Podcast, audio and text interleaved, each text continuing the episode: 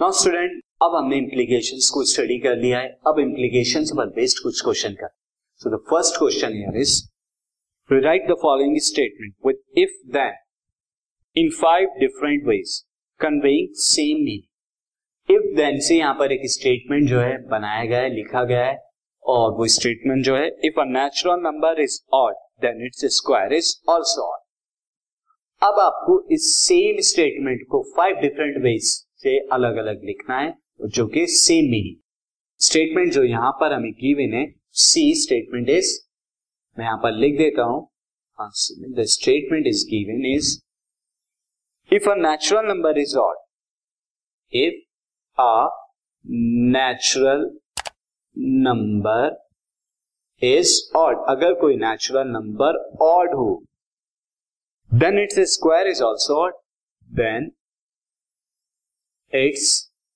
square is also odd उसका square odd होगा, ये मैं फिर से रिप्रेजेंट तो अब यहाँ पर मैं डिफरेंट डिफरेंट वेज से इसे मैं लिखता हूँ।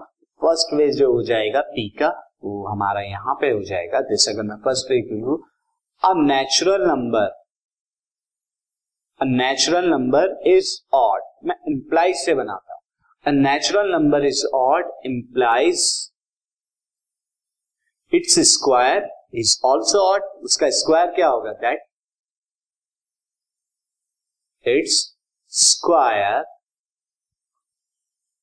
is also odd तो पहला वाला तो ये बन गया। नाउ स्टूडेंट अब नेक्स्ट वाला हम कहते हैं this will be the natural number is odd एक नेचुरल नंबर क्या होगा? ऑड होगा. Only if it's square is odd अगर उसका स्क्वायर ऑड होता है only if it's square is odd अगर उसका स्क्वायर क्या होता है? ऑड होता है. तो ये इस तरह से हमने फॉर्म कर दिया. ना अब हम मैं तीसरे तरीके से और कैसे लिख सकता हूँ? For a real natural number to be odd मैं लिख देता हूँ फॉर अ नेसेसरी से लिखता हूँ for a natural number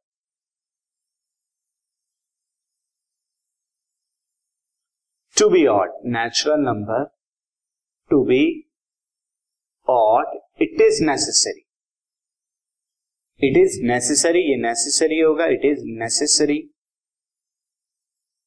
that it's square is odd कि उसका स्क्वायर क्या हो? ऑड हो। That it's square is odd कि उसका स्क्वायर भी क्या हो? ऑड नाउ और हम डिफरेंट तरीके से देखते हैं. Will be the fourth method. यहाँ पे मैं फोर्थ मेथड से किस लिख देता हूँ? मैं यहाँ पर if and if a square of a natural number if a square of natural number is not odd is not odd then natural number is not odd तो नेचुरल नंबर क्या होगा? ऑड नहीं होगा then natural number is not तो natural number भी क्या होगा? Odd नहीं होगा. And the last one is जो हम देखते हैं this one with fifth one मैं कैसे लिख सकता हूँ? जिससे इफ़ द स्क्वायर अगेन यहाँ पे natural number is not odd या अब मैं लिख देता हूँ for the same square of natural for the square of a natural number to be odd to be odd odd होने के it is sufficient it is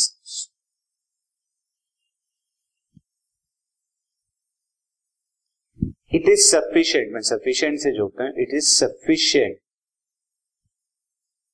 that the number is odd the number is number क्या हो? और तो हमने पाँच different ways से हमने लिखे, हम और भी डिफरेंट वेज से लिख सकते हैं स्टूडेंट ना इस तरह से आपने ये क्वेश्चन कंप्लीट किया।